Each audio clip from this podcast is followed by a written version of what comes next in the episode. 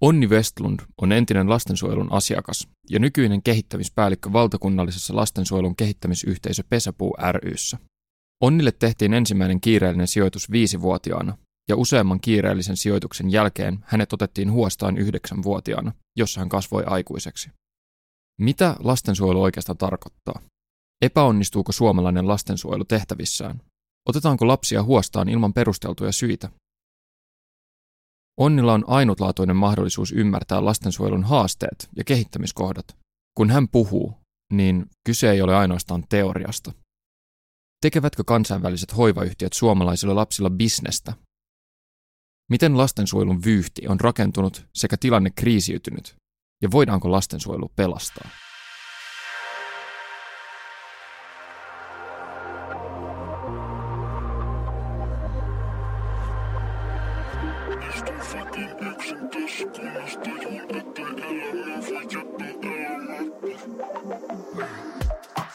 Niin kuin me tässä jo vähän aikaisemmin puhuttiin ennen kuin alettiin kuvaa tätä, niin sulla on aika pitkä ö, historia lasten suojelun parissa. Mm. Niin voisitko kertoa siitä? Joo, mä oon itse ensimmäisen kerran tota, tullut lastensuojelun asiakkaaksi, kun mun isä kuoli auto-onnettomuudessa mun ollessa kaksivuotias. Ja siitä tulee nyt 30 vuotta tässä 2023.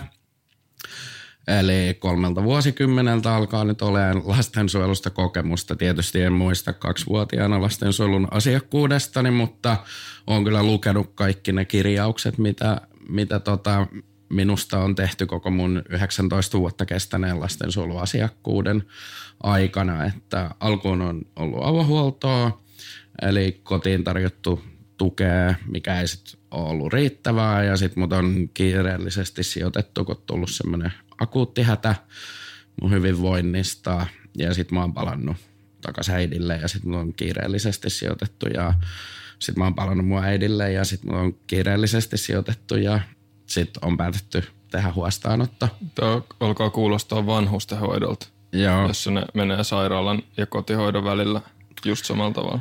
Kyllä, joo. Tota, joo, voidaan palata, että miksi tätä tapahtuu mm, niin joo. tarkemmin tässä, kun mennään eteenpäin. Mutta joo, sitten mä Mut huosta otettiin ja muutin uuteen sijaisperheeseen, jossa mä asuin sit siihen asti, että mä tota, valmistuin ylioppilaaksi ja sitten mä muutin omilleni Tampereen keskustaan, enkä tiennyt mitä mä haluan tehdä elämälläni. Minkä ikä, ikäisenä sut otettiin huostaan? Siinä vaiheessa mä olin täyttämässä kymmenen mm. ja mun ensimmäinen näistä kiireellisistä sijoituksista oli kun mä olin viisivuotias. Et siinä oli tämmöinen aika vauhdikas noin viisi vuotta näiden muuttajien osalta. Mm. Että olisiko niitä ollut seitsemän ja neljä eri perhettä siinä ajassa. Okay. Jotain tämmöistä on joskus laskenut, mutta, mutta sitten tosiaan melkein kymmenen vuotta. Että asuin, asuin sijaisvanhempieni luona sitten vielä, vielä senkin jälkeen, kun olin täyttänyt 18. Mm. Että sai, sai lukion tosiaan tehtyä ja – mutta sitten oli periaatteessa, kirjoitukset meni niin hyvin ja lukion päättötodistus oli semmoinen, että mahdollisuuksia oli avoinna jatko-opintoihin, mihin, on, mihin periaatteessa olisi halunnut, että ei ollut semmoista estettä mm. niiden, niiden osalta, että tietysti pääsykokeita ja muuta, mutta mä en sitten löytänyt mitään semmoista, mikä mm. olisi kiinnostanut ja sitten tuli kaiken näköistä ongelmaa ja haasteita ja kaikki ehkä sieltä lapsuudestakin alkoi uudella tavalla elää ja se oli vähän semmoinen sumunen muutama vuosi, Sivarin suoritin ja näin.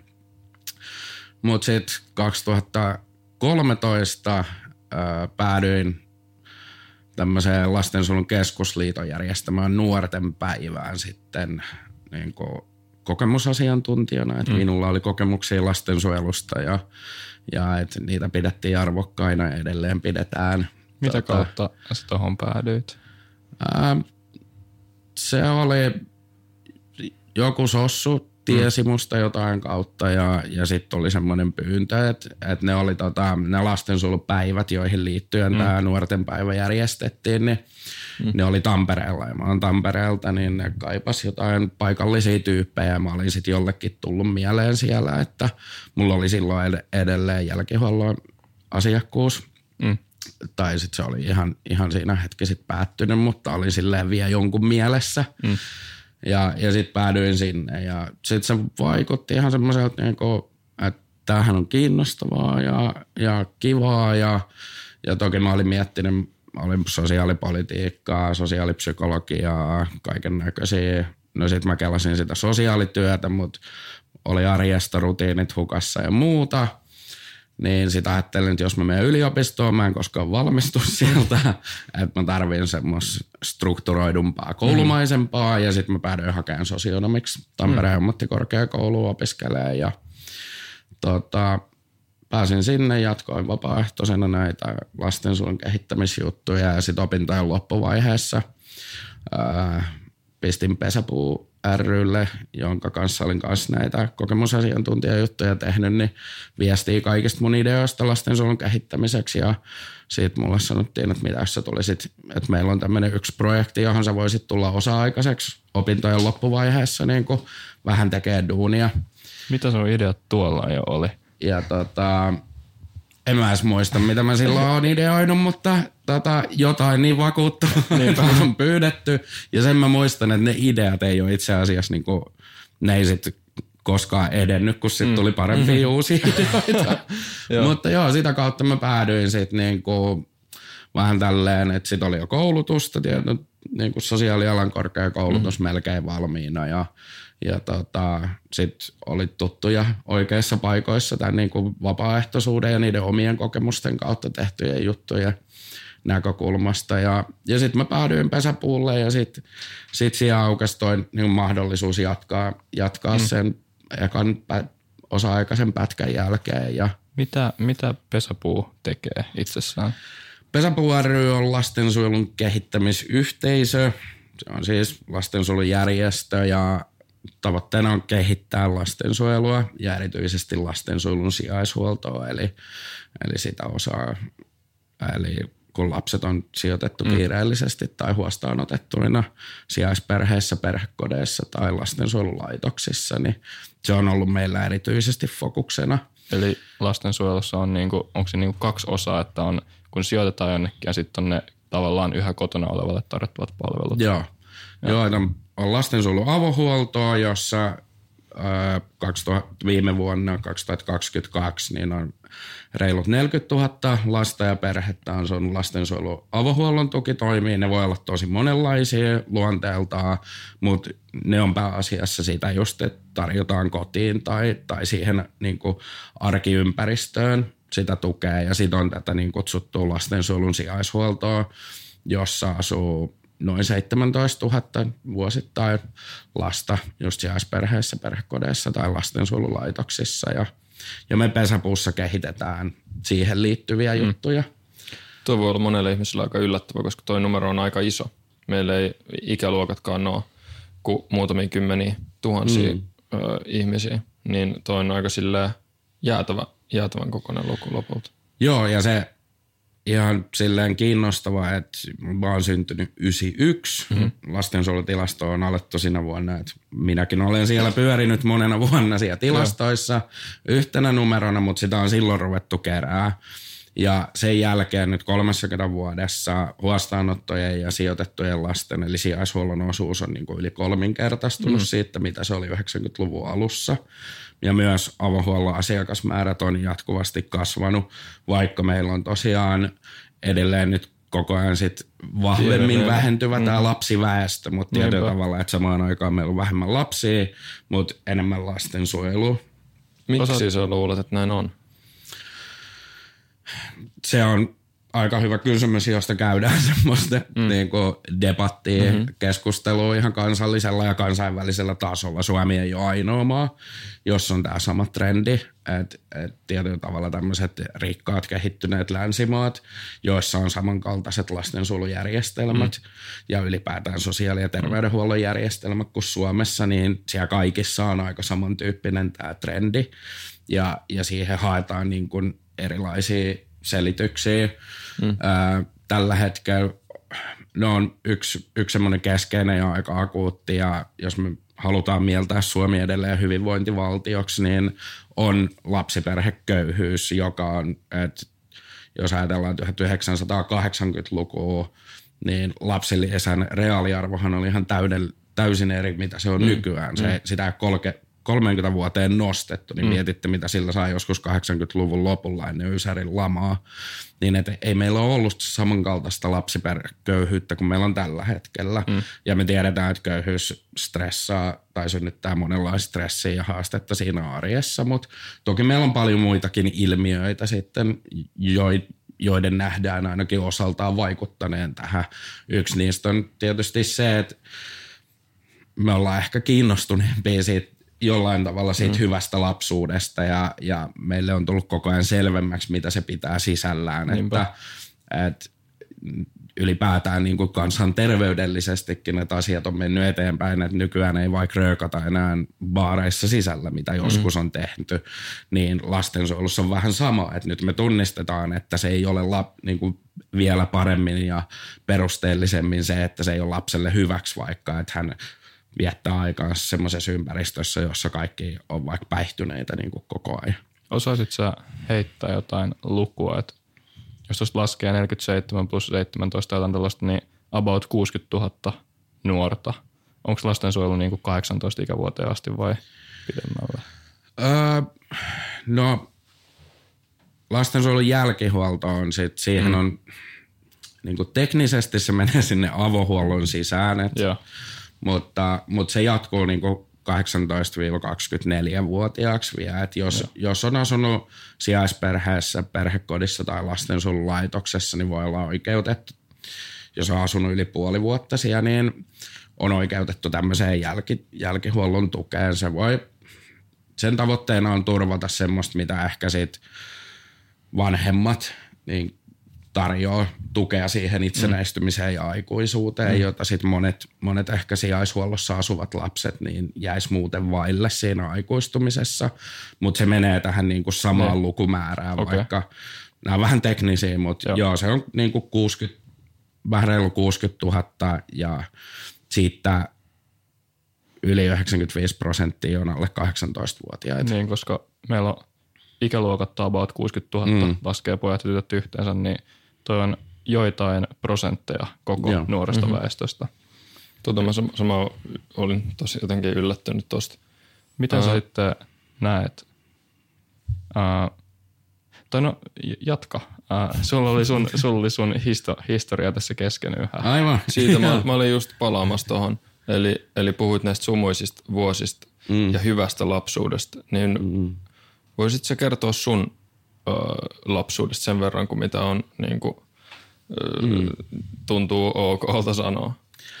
Joo, no siis mulla on tietyllä tavalla semmoinen aika jo, jossain mielessä niin perinteinen. Me tiedetään nyt tutkimuksesta, että perinteinen, että, että perhettä on yllättänyt niin kuin monet samanaikaiset kriisit josta mun isän kuoleman myötä. että siinä on tullut mm. tietysti se kuolema, joka on ollut mun äidille ja koko meidän sille perheelle iso juttu, mutta sitten siitä on seurannut myös toimeentuloon liittyvää kriisiä ja sitten mun äidin mielenterveysongelmat on niin kuin pahentunut siinä. Ja tämmöisiä niin kuin haastavia tekijöitä.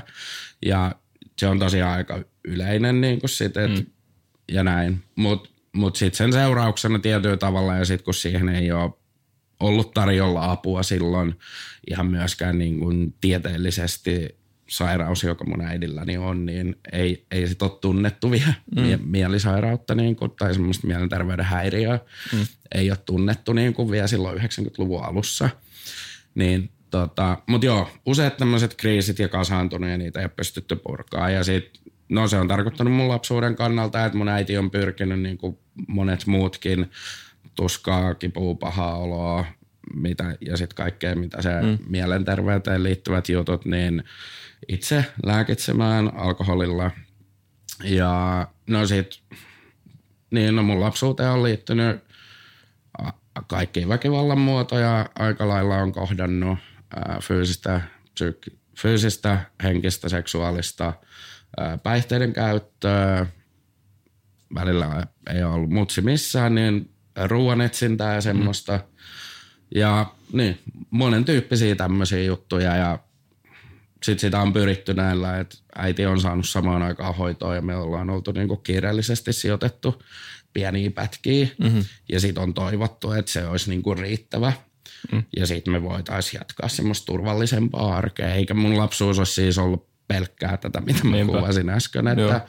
toki mulla on hyviä muistoja ja, ja sitä, mutta se sairauksille ei tietyllä tavalla voi, voi mm. niinku, tai silloin ei ole voinut samalla tavalla kuin nykyään pystyisi. Kuka päättää noin kiireellisen hoidon äh, niinku päätökset?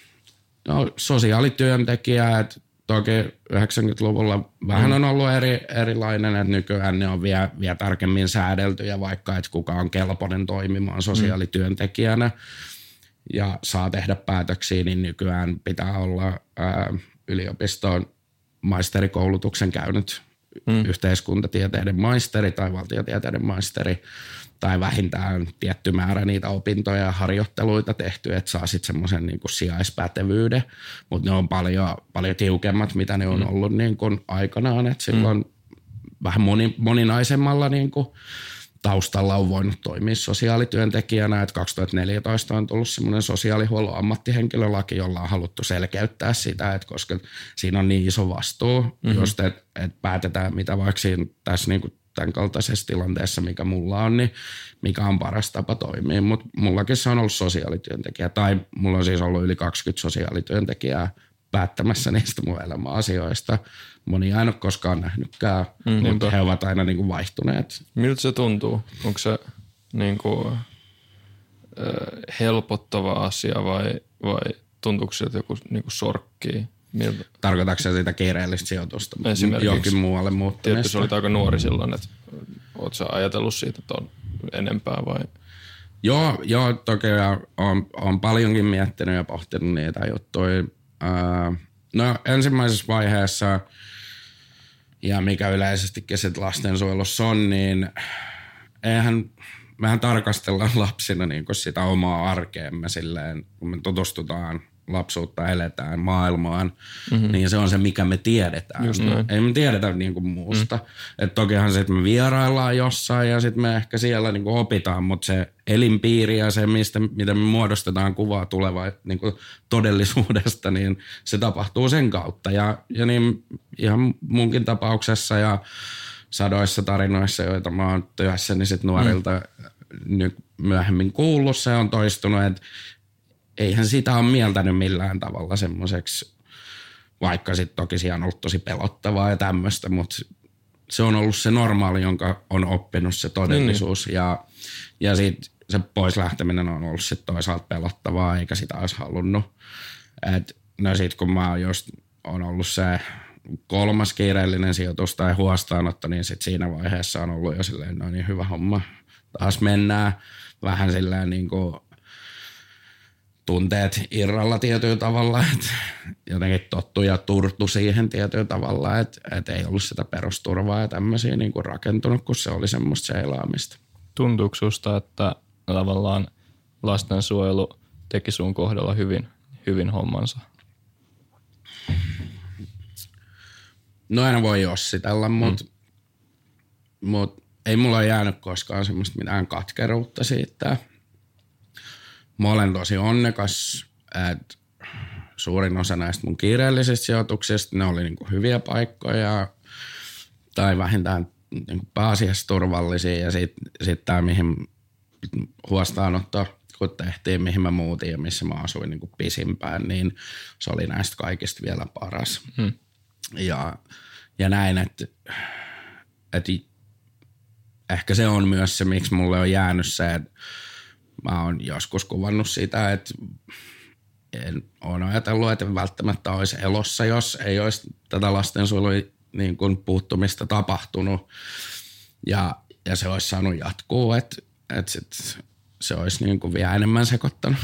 ja niin, tota, ää, et kyllä mä näen sen positiivisena, mutta sitten sit kun mä vaikka mietin sitä, että jos olisi ollut jotenkin ha, ää, jotain semmoisia isoja, isoja haasteita siellä arjessa tai valitettavasti meillä myös niin kuin sijaishuollossa lapset saattaa joutua kaltoin kohdelluksi, niin en mä olisi niissä tilanteissa vaikka sit koskaan tiennyt, kehen mä voi ottaa Niinpä. yhteyttä. Ei mm. ole mitään tietoa mun oikeuksista tai, tai mistään tämmöisistä asioista, missä, mistä ollaan sitten taas tosi paljon paremmin tietoisia. Mm.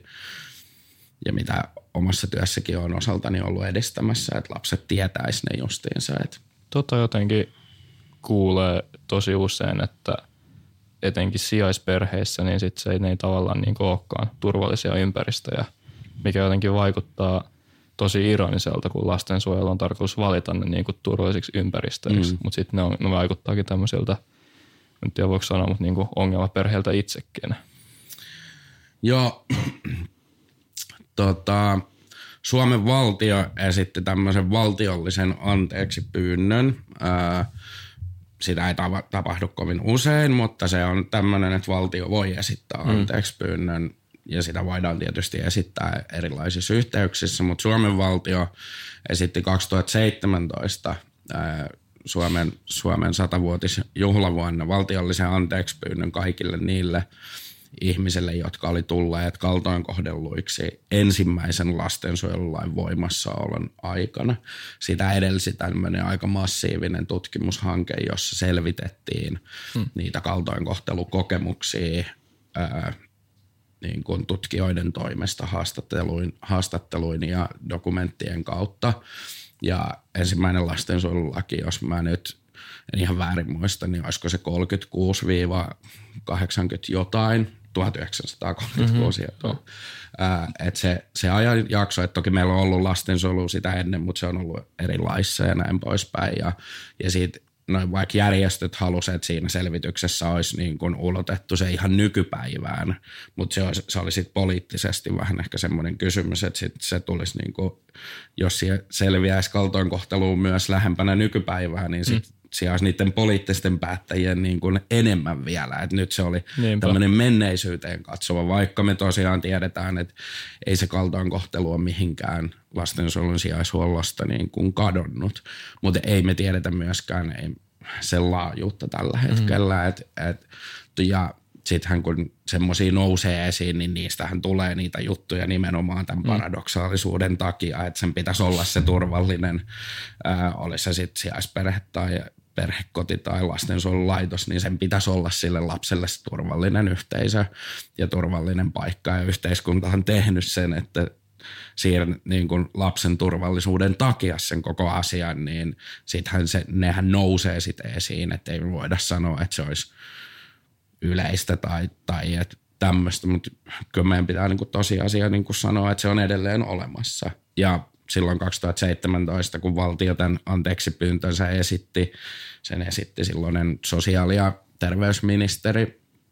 Ää, ja, ja tota, niin sitten siellä Suomen valtio, hän edusti Suomen valtio anteeksi mm. pyytäessään, niin siinä puheessaan sitten hän sanoi, että, että pitää varmistaa, että ei koskaan toistu, mutta eipä sitä varmistettu. Vaikuttaa hieman, hieman tekopyhältä pyydellä anteeksi jotain – 30 vuos, vuotta yeah. sitten päättynyttä lakia. Onko meillä nyt sitten, sä puhuit ensimmäisestä lastensuojelulaista, onko tämän jälkeen tullut toinen vai? Joo, sitten 80... Eikö se katos kokonaan? Niin. ja 80-luvulla sit sitä uudistettiin, sitä päivitettiin ja sitten viimeisin niin tämmöinen lastensuojelulain kokonaisuudistus on tehty tai on tullut voimaan 2007. Että nyt ollaan niin kolmannessa tämmöisessä, että se on veivattu mm. niin kokonaan uudestaan. Ja nyt tätä 2007 vuonna tullutta lakia on korjattu yli 30 kertaa tai Joo. sinne on tehty lisäyksiä, koska aina kun tulee tai lastensuojelun kehittämistä niin on ohjannut, ei taas pelkästään Suomessa, vaan monissa muissakin länsimaissa se, että kun tulee riittävän julkinen kriisi, et, et, niin sitten poliitikot reagoi. Ja, ja tota, käytännössä tarkoittaa yleensä riittävän söpön tai semmoisen sympatioita herättävän Niinpä. lapsen kuolemaa tai vakavaa jotain väkivaltaa ja sitten sitä siihen yhdistettynä, että se voidaan myö, jo, sormia voidaan myös osoittaa selkeästi esimerkiksi sit sitä lastensuojelua mm. kohtaan, koska se ei ole puuttunut tai, tai sitten se on puuttunut ja se on tapahtunut just vaikka sitten siellä sijaishuollossa. Ja, ja tota, mutta aina kun tämmöisiä nyt tässä 2000-luvulla on tullut tai tämmöistä isompaa niin sit poliitikot on ryn, rynnännyt ja silleen lisätään sinne tämmöinen momentti tai aset, tota niin, pykälä tai jotain. Ja nyt sitten on tullut vähän semmoinen tilkkutäkki, sit, kun sitä on joka hallituskaudella monta kertaa, niin kuin, että koko 2000-luku ja 70-luvulta asti itse asiassa on puhuttu lastensuojelun kriisistä. Ja nyt 2000-luvulla se on sitten tarkoittanut näitä tai yksittäisiä lakimuutoksia, mm. joita no, voidaan puhua niistä ehkä myöhemminkin. Kuulostaa jotenkin aika, aika karu tapa kuvata sitä, että vaaditaan, että joku tarpeeksi söpö lapsi vaikka menehtyy lastensuojelussa. Mm. Että tosta joku, mä en muista, muista mitä nimeä nyt oikein, mutta USAssa on Netflix-dokumentti, oliko se joku – Daniel Fernandes nimisestä mm. pojasta, joka oli, oli just sillä, että selvää pahoinpitelyä koulussa ilmoitti lastensuojelu, lastensuojelu meni sinne ja sitten niin kuin jossain kohdassa siellä systeemissä on vaan katkos ja mm. monen, monen kuukauden ajan sitten kunnes se, kunnes se loppujen lopuksi kuoli, niin yeah. ei vaan etene viesti. Mutta toi on varmaan, toi on varmaan se tosiasia, että kun pelätään sitä, että vai saako tämä nyt tai niin yksi puoli siitä, että kun mm. saa sitä poliitikot näyttää pahalta, niin tarvitaan joku tarpeeksi ikävä esimerkki, että mm. saadaan niin kuin tulta persialle muuttaa asioita. Tosin tietyllä tavalla onhan se, miten niin kuin toimiva demokratia toimii. Että sitten kun on löytyy joku epäkohta, niin riittävällä huomiolla, niin se onneksi voi muuttua. Mm.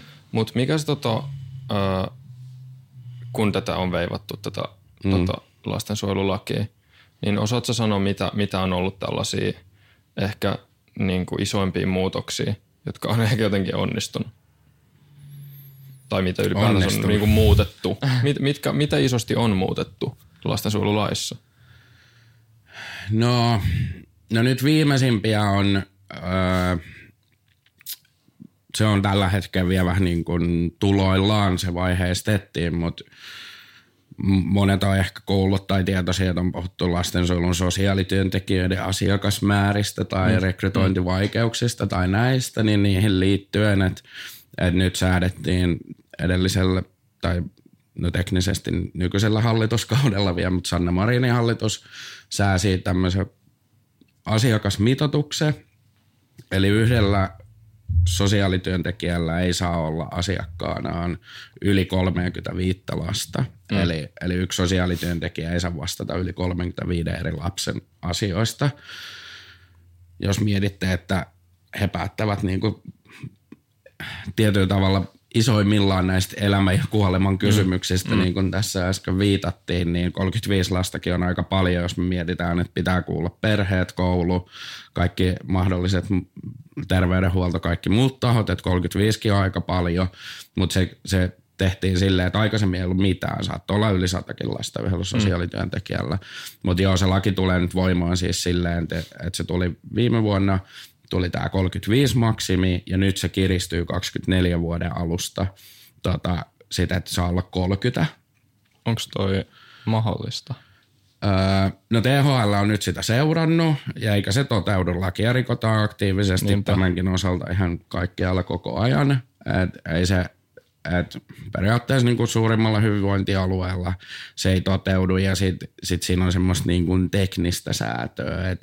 Sitten on tehty sitä, että yhdellä sosiaalityöntekijällä on 35 lastensuojelun asiakkaana olevaa lasta asiakkaanaan, mutta sitten sillä on vaikka 50 aikuissosiaalityön asiakasta siihen päälle, mm. niin silloin mitoitus täyttyy. Tai sitten on, sit on myös sitä, että on niin kuin sanotaan, että hyvinvointialueella on 50 virkaa, ja se 50 virkaa, kun kaikissa viroissa on työntekijä, sosiaalityöntekijä, he ovat virkavastuullisia, niin he ovat virassa, niin tota, kaikki on töissä, niin silloin 35 se niin kuin toteutuu mm. ja sitten se ilmoitetaan johonkin eteenpäin. Mutta sitten missään kunnassa ei ole, tai, hyvinvointialueella nykyään mm. ei ole – siellä varmaan puolet viroista täyttämättä, koska lastensuojelun sosiaalityöntekijöitä ei saada rekryttyä, koska se työ on niin raskasta. Ja siitä on tämmöistä kaikenlaista niin keplottelua ja manipulointia, jolla sitä halutaan ehkä saada asia näyttää siltä, että noudatettaisiin lakia, vaikka ei sitä noudateta. Niin, koska vaikuttaa siltä, että tuossa on monia niitä samoja kritiikkejä, mitä tämä hoitaja mitoitus on saanut. Että ja. Jos laitetaan joku mahdoton luku jolla pitäisi yhden vaikka lastensuojelutyöntekijän olla 30 lasta jotain tuollaista ja sitten ei löydy niitä tarpeeksi työntekijöitä, niin onko se vaihtoehto sitten, että ei tarjota lastensuojelua vai tarjotaan sitä Joo. laittomasti? Siis, ää, no nyt me ollaan täällä pääkaupunkiseudulla, niin esimerkiksi täältähän sosiaalityöntekijät on hädissään kirjoittaneet alueen ja tota, niin alueellisiin lehtiin ja Hesariin mielipidekirjoituksia siitä, että ää, siellä on jono lastensuojeluun. Sitten on myös se tilanne, että et ei haluta, että se mitoitus ylittyy, koska sitä seurataan tällä hetkellä, niin sit lapsia ei oteta asiakkaiksi, vaan ne on muissa puhutaan lapsiperheiden sosiaalipalveluista tai, tai tämmöisistä niin kuin sosiaalihuoltolain mukaisesta. Tota, se ei ole sitten lastensuojelulain alasta, mm-hmm. vaan sosiaalihuoltolain alasta semmoista vielä lastensuojelun avohuoltoakin mm. kevyempää tukea. Yeah. Niin sitten siellä lapsia pidetään, vaikka selkeästi voisi olla jo tarve niin kuin, sit sille niin kuin lastensuojelun avulle ja tuelle. Mutta mut siis ongelmahan tässä ei ole, vaikka toki sitä ehkä halutaan niin kuin, jotkut haluaa sitä esittää niin, niin se, että vaikka sosiaalityöntekijä ei ole, työntekijöitä ei olisi riittävästi. Okay. Et, et tota, tämän ää, laki, lakimuutoksen yhteydessä myös lisättiin sosiaalityöntekijöiden koulutusmääriä, mutta sosiaalihuollon ammattihenkilölaki, johon viittasin aikaisemminkin, niin se tarkoittaa sitä, että Valvirilla, Valviralla on tämmöinen rekisteri, Joo. ja josta julkisuosikki, josta voi käydä varmistaa aina, jos on vaikka, jos kuka tahansa nyt asioi missä tahansa mm. palvelussa sosiaalityöntekijän kanssa, niin sit voi kirjoittaa ni, hänen nimensä ja mm. etsiä, onko hän laillistettu sosiaalityöntekijä. Sama myös sosionomian osalta ja sitten terveydenhuollossa on oma samantyyppinen järjestelmänsä. Mutta joo, siis anyway, niin sieltä me tiedetään, että kun tämä laillistuminen, laillistaminen pitää aina hakea Valviralta, kun on se oikeus, kun on saanut sen koulutuksen Joo. siihen. Eli saa yliopistosta nyt vaikka sitten sen maisterin paperin käteen, niin sitten haetaan laillistumista. Niin sieltä me tiedetään se lastensuojelun sosiaalityöntekijöiden mm. määrä. Mm. Samaan aikaan me tiedetään, kuinka monta virkaa tai toimeen niin kuin sosiaalityöntekijöille ylipäätään on Suomessa. Mm. Ja meillä on paljon enemmän sosiaalityöntekijöitä, kun meillä on niitä tehtäviä pelkästään sosiaalityöntekijöille tekijöille avoimina. Okay. Mutta esimerkiksi taas mun työpaikalla on tosi paljon sosiaalityöntekijöitä kehittämistehtävissä, tosi paljon sosiaalityöntekijöitä lähtee ehkä kokonaan pois alalta, ihan sama kuin lähihoitajia ja sairaanhoitajia, koska ne työskentelyolosuhteet, johtaminen, palkkaus ei kohtaa sitten taas sen työn vaativuuden kan, niin kuin kanssa. Kehittämis, tota noin, äh, kehittämispäällikkönä, niin miten me ratkaistaan tämä ongelma? No joo, on siis siellä pesäpuussa kehittämispäällikkö ja no siellä pyritään ratkaisemaan niin kuin, äh, osia ehkä, mm. ehkä näistä haasteista ja ongelmista. Tota, kokonaisuudessaan niin mä oon kuvannut itse, että et mikä lastensuojelu ja siihen liittyen niin kuin yhteiskunnassa on, niin on semmoinen rakenteellinen välinpitämättömyys, että mm. et kerroksesta toiseen aloitetaan sieltä poliittisesta päätöksenteosta ja tullaan tälleen niin kuin alaspäin virkakoneistoon ja, ja sitten ihan tavan tallaajaan, niin ei sit, ei sit niin kuin välitetä. Tai tämmöinen viesti niin kuin ainakin ja kuva siitä syntyy, mm. jos me ajatellaan 70, 70 vuotta ja, ja tälläkin hetkellä vuosittain lapsia kuolee, ne ei ole vaan niitä riittävän somia ja silleen, että siitä tulisi tämmöistä julkista kriisiä, jonka media nostaa, mutta me tiedetään, että lastensuojelun asiakkaana sijaishuollossa asuvia, eli semmoisia, jotka yhteiskunta on ottanut pois sieltä syntymävanhemmien vanhempiensa luota tai, tai päästäneet, se voi olla monta, mm. mutta siirtäneet asumaan kumminkin johonkin muualle. Ja luvanneet siinä samalla, että, että nyt sun kasvusta kehityksestä huole- ja susta huolehditaan ja turvallisuus taataan, niin joka vuosi näitä lapsia kuolee. Erilai- ää, ei kaltoinkohtelun seurauksena, et, ja ne on nuorisoikäisiä yleensä, ja, ja niihin liittyy ehkä päihteet ja tämän tyyppiset jutut. Ei me tarkalleen ottaen tiedetä mm. niitä syitä, me vaan tiedetään, että joka vuosi niitä on. Mutta siitä on tosi paljon muutakin, niin mutta sitten ei olla silti oltu riittävän kiinnostuneita. Et ainoa asia, joka saa, on, että tulee riittävän iso mylly. Mm, mm. Ää, ja niitä nyt kaksi isointa ehkä ehkä nyt 2010-luvulla on ollut 2012, kun Vilja ja Erika, Jep. tämmöinen kahdeksanvuotias tyttö tosiaan hyvin brutaalilla tavalla kuoli. Ja silloin, silloin just sit, no si, siinäkin sit lastensuojelun sosiaalityöntekijöiden päät pistettiin pölkylle, että sekin on semmoinen, miksi ehkä mm. työntekijöitä on vaikea, koska työnantaja ei sitten taas niinku ottanut minkäänlaista vastuuta siitä, vaikka siellä, siellä ei ollut ne työntekemisen reunaehdot semmoiset, että olisi pystynyt niinku parhaalla mahdollisella tavalla suojella lapsia. Mm.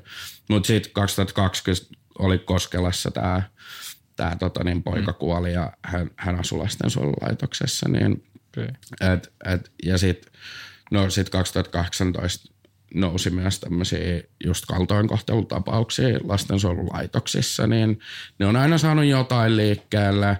Ää, viime hallit, Sipilän hallituskaudella tota niin, perhe- ja peruspalveluministerinä toiminut Annika Saarikko julisti koko Suomi kuohu, että nyt me käynnistetään massiivinen lastensuojelun sijaishuollon kehittämis- ja tutkimushanke.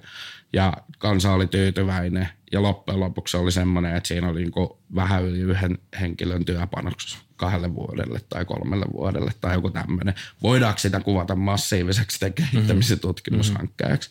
Mutta et, et, kuohunta syntyy, sitten luvataan jotain, tehdään jotain mun näkökulmasta ehkä kosmeettista. Tietysti mm. niin kuin niillä yleensä pyritäänkö ihan niin kuin johonkin ei, ei, ei ne ihmiset tai päättäjäkään niin pahoja ole, mutta Niinpä. ei ne ongelmat ratkea niillä yksittäisillä tämmöisillä toimenpiteillä. Mutta mut, joo, mun näkökulmasta vaivaa se, että siitä ei olla oltu niin kuin riittävän kiinnostuneita. Siihen taas vaikuttaa monet, monet, monet seikat siitä, että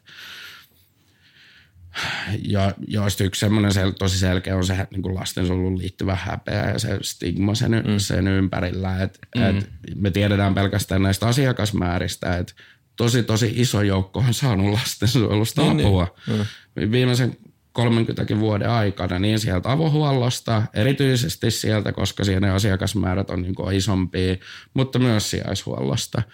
Mutta sitten vanhemmat ei tykkää niinku puhua siitä, että hei, se lastensuojelu oli tosi hyvä juttu. Meidän perhe sai sieltä tosi hyvää apua, koska sitten samalla siihen liitetään se ajatus siitä, joka on niinku ongelmallinen ja väärä, että vanhemmat olisi jotenkin huonoja tai, mm. tai siihen lapsu, lapseen liittyisi jotain pahaa tai huonoa. Mm. Ja, ja sitten tietyllä tavalla me ei tunnisteta sitä, että mä oon koittanut sitä jotenkin laskea, mutta en ole ma- matemaatikko, on koittanut tai on ajatellut, että semmoinen pitäisi jo, jo saada niin kuin tämä selvittämään, että pystyttäisikö me niiden tilastojen pohjalta selvittämään, että kuinka montaa niin kuin tarkalleen ottaen nyt Suomessa nykyään asuvista tämä koskettaa, mutta kyllä se niin kuin yksinkertaisellakin matikalla näkee, että se on niin kuin satoja tuhansia ja niin kuin ainakin kymmentä Niinpä. prosenttia, helposti niin kuin enemmän, sit kun otetaan vähän välillisesti porukkaa mukaan ja kaikki työntekijät ja näin. Mutta mut se on just semmoinen niin kuin sitä pidetään marginaalisena asiana, vaikka se on tosi iso asia ja merkittävä. Mm. Ei pelkästään niin kuin inhimillisesti, mutta myös vaikka taloudellisestikin. että siihen käytetään niin kuin melkein puolitoista miljardia vuosittain rahaa ja niin kuin yhteiskunnan varoja ja näin. Että, mutta joo, yksi, yksi tosiaan mun näkökulmasta, että, että kukaan ei oikein tykkää puhua ja sitten mm. vaatia, vaatia niin kuin niitä asioita.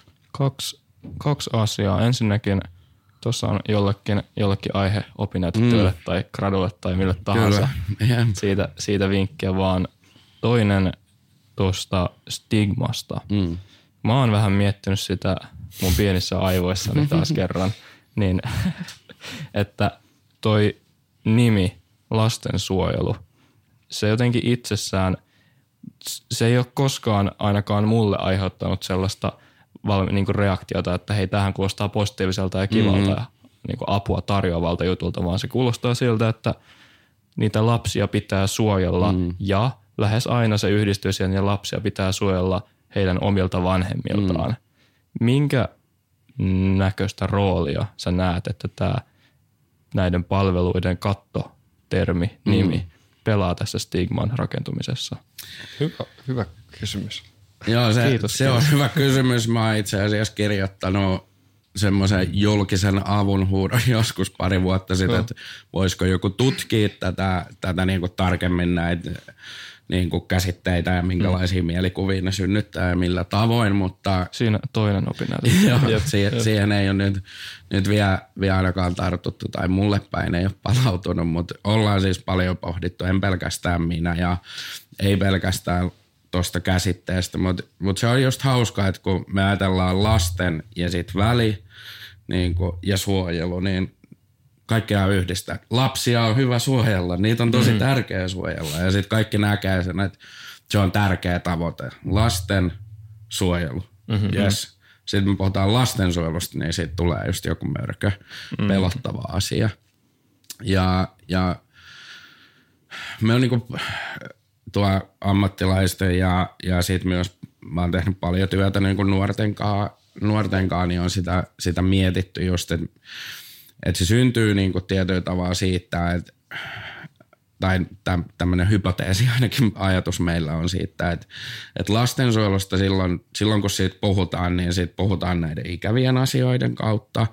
Että mediaa ei just kiinnosta se, että no, että joo, hei toi perhe sai tosi hyvää apua, tehdäänpä siitä hieno Jep, juttu. No koska se on, että tämä selvisi ihan ja. ok ja, ja nyt se pääsi töihin niin, tai opiskelemaan. Ja, se ei ole sellainen, tiedätkö, voittotarina, vaikka se on. Niin, niin nimenomaan. Ja, ja sitten sit, sit, niinku vuosikymmenien saatossa tietysti niinku rakentunut semmoinen sukupolvien, mm. niinku jo sukupolvien ketjussa, että et tietyllä tavalla, että kun sitten sit ne jutut, jotka nousee, niin ne on tosi raffeja yleensä mm. ja kaikki on pilalla ja huonosti ja näin. Ja, ja tietyllä tavalla sit siihen, siihen on niinku liitetty tosi pitkään. Sitten jos me mietitään niinku aikaisemmin just sinne ensimmäisen lastensuojelulain ensimmäisiin aikoihin, niin silloinhan meillä on ollut tämmöisiä kaikkia niinku kurituslaitoksia ja tämän tyyppisiä, johon sitten kurittomat lapset tai, mm-hmm. tai niinku, ää, jos no tietyn tyyppiset orvoksi jääneet lapset ja muut niin kuin laitettiin mm. ja, ja silloinhan ne on niin kuin yhteiskunnassa ollut tosi semmoisia, että noi on niin, niin kuin rikollisia ja tämän tyyppistä mm-hmm. ajattelua, joka, joka sit on, niin kuin, siitä on jo monta sukupolvea, kun näin on ollut, mutta, mutta sitten edelleen vaikuttaa ajattelumalleihin ja näin. Et se on niinku, ei minkään yksittäisen, mutta tosi pitkän, pitkä. Ja sitten meillä myös niinku lastensuojelun ammattilaisina on, on myös se oma rooli, että me myös me niinku puhutaan niistä epäkohdista ja tuodaan niitä esiin, koska me koko sydämestä me toivotaan, että joku tarttuisi ja tekisi niille jotain. Mutta olisi tärkeämpää ehkä puhua just myös siitä, että että siellä tapahtuu myös hyvää, että myös se käsitteenä se lastensuojelu niin ymmärrettäisiin ja, ja la, se olisi niin kuin laajempi. Ja sitten no sit tietysti on myös se, että tosi pitkään lastensuojelusta puhuva, niin kuin sosiaalityössä oli vaikka semmoinen kulttuuri, että siitä ei saanut työntekijät puhua mitään.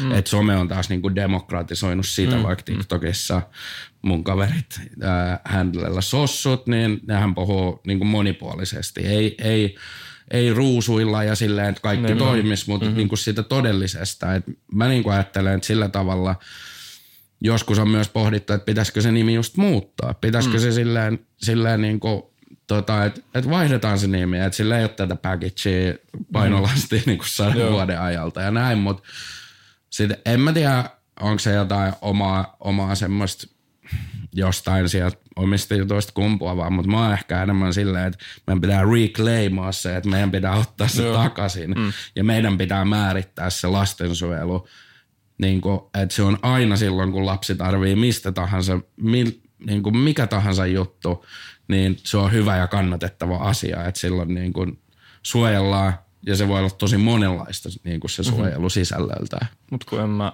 tai niin, sorry, äh, jotenkin – Mm, mä en tiedä, onko tämä jotenkin raffisti sanottu, mutta ihan sama miltä on sen reclaimaa, niin kyllä mä kokisin, että jos mä olisin vanhempi ja mulla sanottaisiin vaikka niin kuin soitettaisiin lastensuojelusta, niin se kolahtaa vähän eri tavalla kuin jos vaikka tarjot, tarjottaisiin. Mä en, mä en nyt ala, mm. mä en tulla kehittämään uutta brändiä, mutta jotain niin kuin per, perheen apu, tukipalveluita. Lapsiapu, perheapu. Niin, joo, joo, siis äh, no lastensuojelun sisällähän paljon puhutaan vaikka josta voidaan puhua perhesosiaalityöstä mm. tai no siitä voidaan puhua myös mm. sosiaalihuoltolaissa. Näistä puhutaan, sitten niin tarjotaan perhetyötä, mm.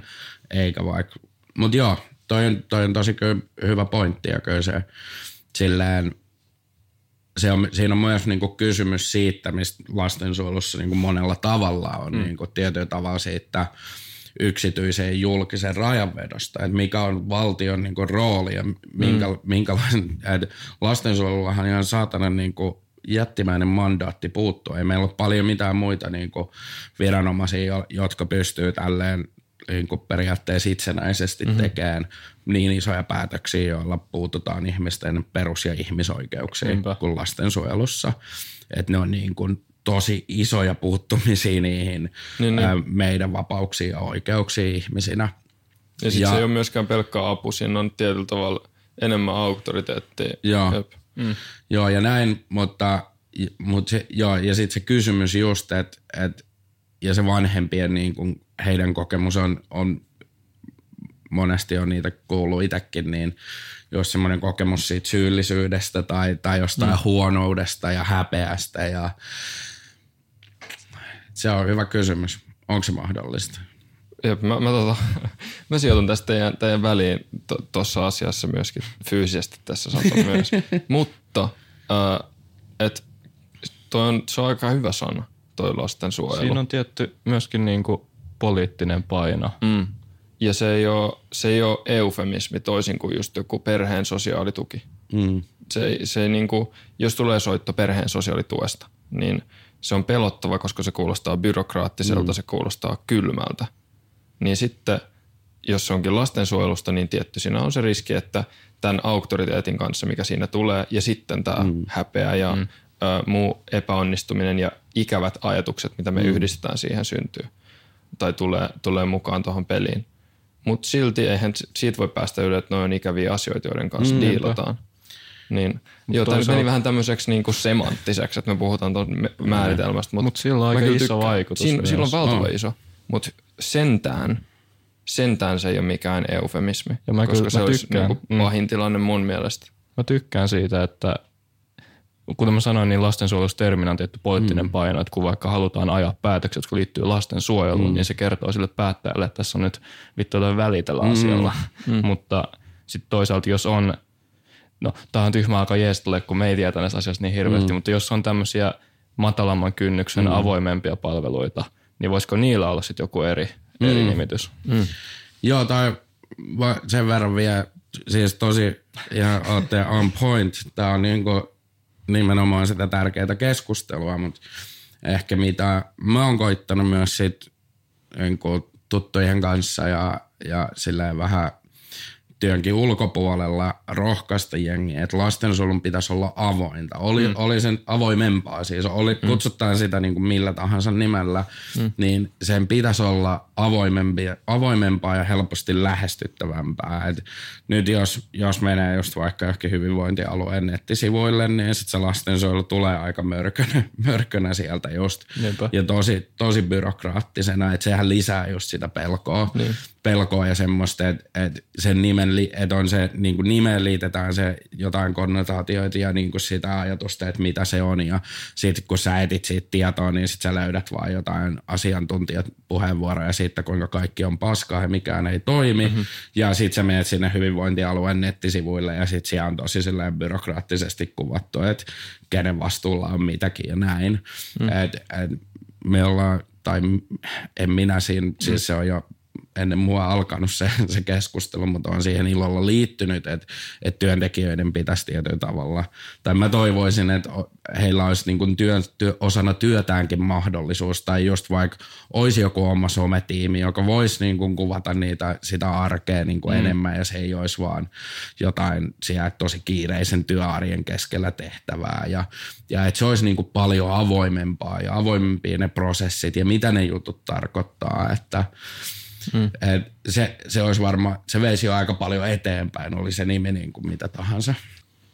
Kuvailit sitä, että äh, meillä, meillä on Valviralla tällainen mm. järjestelmä, jonne nämä äh, sosiaalityötä niin kuin laillisesti, että voisi mm. tehdä sitä, ilmoitetaan, mutta ne ei ole ne ei ole töissä, niin onko mm. näin, että ne ei ole sitten töissä ää, näissä viroissa, mitä pitäisi olla, että lastensuojelua mm. voitaisiin harjoittaa siinä määrin kuin mitä sille on tarvetta nyt.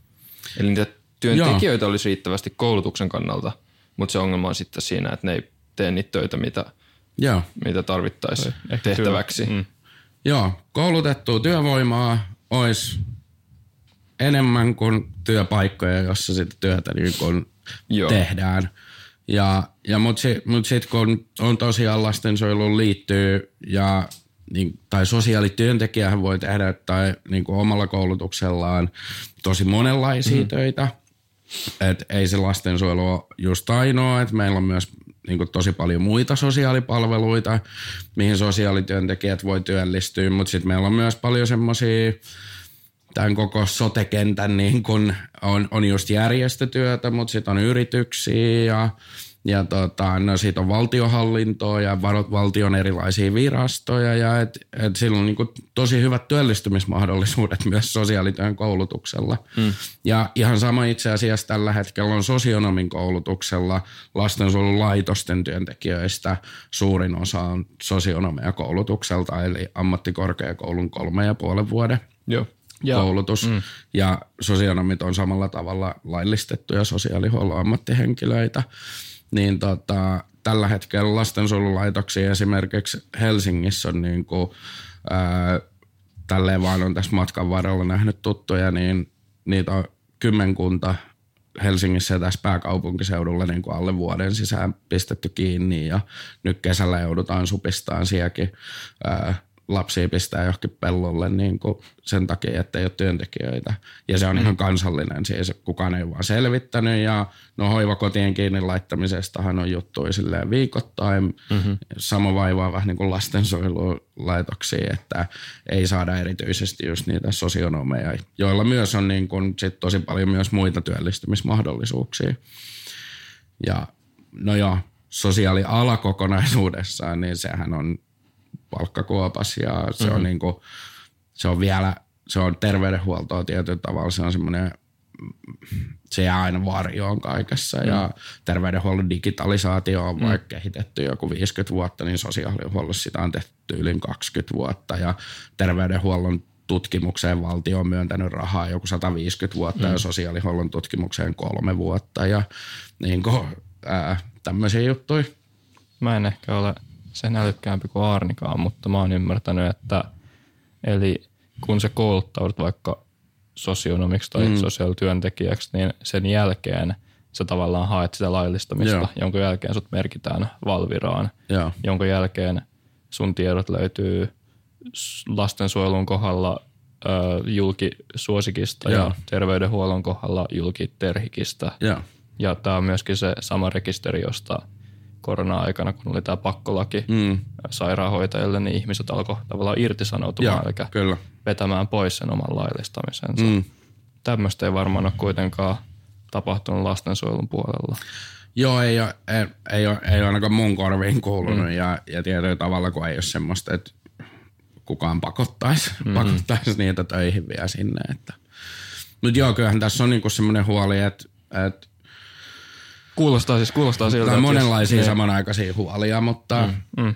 Koska jos, jos, jos sä, kuten kuvailit, jos, jos ollaan oikeasti tekemässä niin, että ollaan supistamassa vaikka PK-seudulta Helsingissä kymmeniä paikkoja Mm. ja NS7 lapsia äh, ja niin kuin pois sieltä, niin vaikuttaa aika, aika pelottavalta. Ja Mm. olisiko niin kuin, mä en tiedä mitä, mitä, mitä merkitystä mun mielipiteellä tähän asiaan on, mutta toivoisin, että tälle tehtäisiin jotain ennen kuin mm. me se menisi niin kriittiseksi, että pitäisi yrittää taas lainvoimalla pakottaa ihmisiä mm. töihin.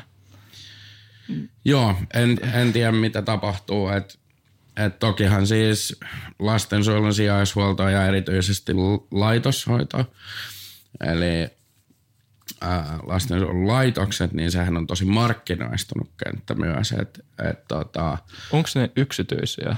joo, meillä, meillä on siis periaatteessa meillä on, on, julkisia ja sitten on yksityisiä, mutta lastensuojelu on siinä mielessä ihan, no sitäkään ei ole hi- hirveästi tutkittu, mutta, mutta y, niin kuin yli 90 prosenttia nykyään lastensuojelulaitoksista on yksityisten yritysten omistuksessa. Ja se on kasvanut tosi, tosi niin kuin merkittävissä määrin se, että paljon ne on yksityisessä omistuksessa. Et ennen on ollut paljon enemmän niin kuin siihen aikaan kuntien omaa, omia lastensuojelulaitoksia tai lastenkoteja. millä nimellä kutsutaankaan. Ja, ja tota, sitten yleishyödyllisten säätiöiden, mutta mm. nyt on sitten, meillä on muutama semmoinen iso kansainvälinen ho, hoivajätti, jo, jotka on sitten vallannut Suomessakin suurimman osan siitä, tai tosi iso, ison osan tästä markkinasta, ja meillä on yli 700 tämmöistä yksikköä. Ja tosiaan, mutta toki heillä on tällä hetkellä sama, samankaltaisia rekrytointihaasteita, mutta mm. ehkä tässä on myös tämmöinen ihan eettisesti kiinnostava kysymys, että onko se ok, että osinko, osingot silmissä ja voittoa tavoitellaan niin kuin meidän yhteiskunnan monella mittarilla niin kuin haavoittuvimmassa ja heikommassa ja eniten semmoisia asioita kohdanneita lapsia, joita kenenkään ei tulisi elämässään kohdata. Että et profitti ennen mm. Mm. sitä. Niin ja vanhustenhoidossa nyt ainakin on löytynyt mm. tosi paljon jo niin kuin noussut esille näitä tota, suurten juuri yksityisten mm. yritysten öö, sitä, että ollaan erityisesti harjoitettu huonosti, vaikka mm. niitä ongelmia löytyy kaikista instituutioista. Yeah. Niin, mutta mut miten mieltä sä itse sit oot tosta, että onko se, onko se hyvä juttu, koska ne voi yleisesti ottaen olla ehkä tehokkaampia, varsinkin tuollaiset isot, jossa sitä skaalaa löytyy. Joo, en mä, en mä ehkä ihan niin pitkälle mene, että mä sanoisin jotenkin kategorisesti, niin. että just, että yksityinen paha, julkinen hyvä. Mm. Mutta onhan, et, to, ja sitten kun meillä sitä yksityistä palveluntuotantoa ja julkista palveluntuotantoa on niin tosi monenlaista mm. myös, ja niitä on resurssoitu ihan eri tavoin ja näin, että et, et, se, se vertailuasetelma on myös vähän haastava silleen mm. niin kuin tietyiltä osin, mutta kyllä se niin kuin, siinä mielessä, että et se voiton tavoittelun ajatus ja, mm. ja just sit vaikka se, että tosiaan siis niin kuin mainitsin, niin lastensuojelun käytetään se melkein noin puolitoista miljardia, mutta eihän me ei niin kuin lastensuojelussa tiedetä oikeastaan just, että et, niin kuin kaik, kaikkien asioiden kohdalta, että miten meidän pitäisi toimia, mitkä asiat olisivat lapsen kannalta parhaita. Niin sitten taas niin kuin, vaikka nämä, jotka saa tosi paljon voittoa, me puhutaan siis niin kuin semmoisista kymmenien prosenttien voittoprosenteista vuosittain mm. monilta vuosilta peräkkäin, niin tota, et ne ei ole mitään pieniä, ne on niin kuin kymmeniä miljoonia, satoja miljoonia, ei tarvitse mm-hmm. puhua kovin pitkästä aikajänteestä, kun mennään sinne, niin sit se, että et voisiko sitten vaikka niinku rahoittaa esimerkiksi tämmöistä tieteellistä tutkimusta, että meillä on THL on neljä lastensuojelun tutkijaa jotka tutkii koko sitä puolentoista miljardin kokonaisuutta. Et, mm. et vähän semmoista, että joo, en, en niinku tietyllä tavalla ole jotenkin, että et mitään rahaa ei saisi tehdä, mutta kyllä mä ehkä niinku miettisin, että tulisiko jonkinlaista yhteiskuntavastuuta Niinpä. Me voidaan valtion semmoisia asettaa. Sitten sit kun me tiedetään myös, että et kyllä, kyllä me niinku, se on ihan, ihan niinku arjessa tapahtuvaa, mm. että päätöksiä tehdään myös lapsen edun vastaisesti voittoja, e, voittoja tavoitellen. Yritykset saattaa toimia tietyissä tilanteissa sillä tavalla, että, että se on heille halvempaa, mutta lapsen kannalta niin kuin huonompaa. Hmm. Yksityinen lastensuojelulaitos voi koska tahansa esimerkiksi periaatteessa pitäisi olla peruste, mutta ne perusteet voi olla aika niin kuin mitä tahansa irtisanoa lapsen paikan. Että sä et enää voi asua täällä ja sitten sen pitää muuttaa pois. Toihan on... asuuteen paikkaan eikä irtisanoa. Niin. Siinä on irtisanottu. Jesus. Ei, ei ole ehkä välttämättä mulla lähtökohtaisesti mitään sitä vastaa, että noita palveluita tarjoaa myös yksityiset mm. tahot, mutta sitten kun nyt on tämmöinen tilanne, että me kuitenkin valtiona rahoitetaan osittain mm. niitä palveluita, niin miten voi olla, että se päätöksenteko niissä palveluissa, mä voisin kuvitella, että kun ne on kuitenkin yrityksiä, niin sen päätöksenteko näissä yksityisissä – ei tarvitse olla yhtä läpinäkyvää kuin mm. julkispuolella. Mm. Ja toi on ehkä ainakin mulla ekana mieleen tuleva on aivan valtava ero sen välillä, että tarjotaanko lapselle huostopaikka julkisessa vai yksityisessä sijoituspaikassa. Joo, ja onhan sekin siis, jos tarkastellaan läpinäkyvyyden kannalta, niin että tämmöinen sama yksityinen yritys voi tarjota ja sieltä voi, voidaan ostaa tätä lastensuojelun avohuollon erilaisia tukitoimia, palveluita, mm-hmm. vaikka tukihenkilötoimintaa tai perhetyötä. Ja sitten nämä, nämä ihmiset saattavat olla niin kuin informoimassa sit sille sosiaalityöntekijälle esimerkiksi, että, että se lapsi tarvii enemmän palveluita tai se tulee vaikka sijoittaa.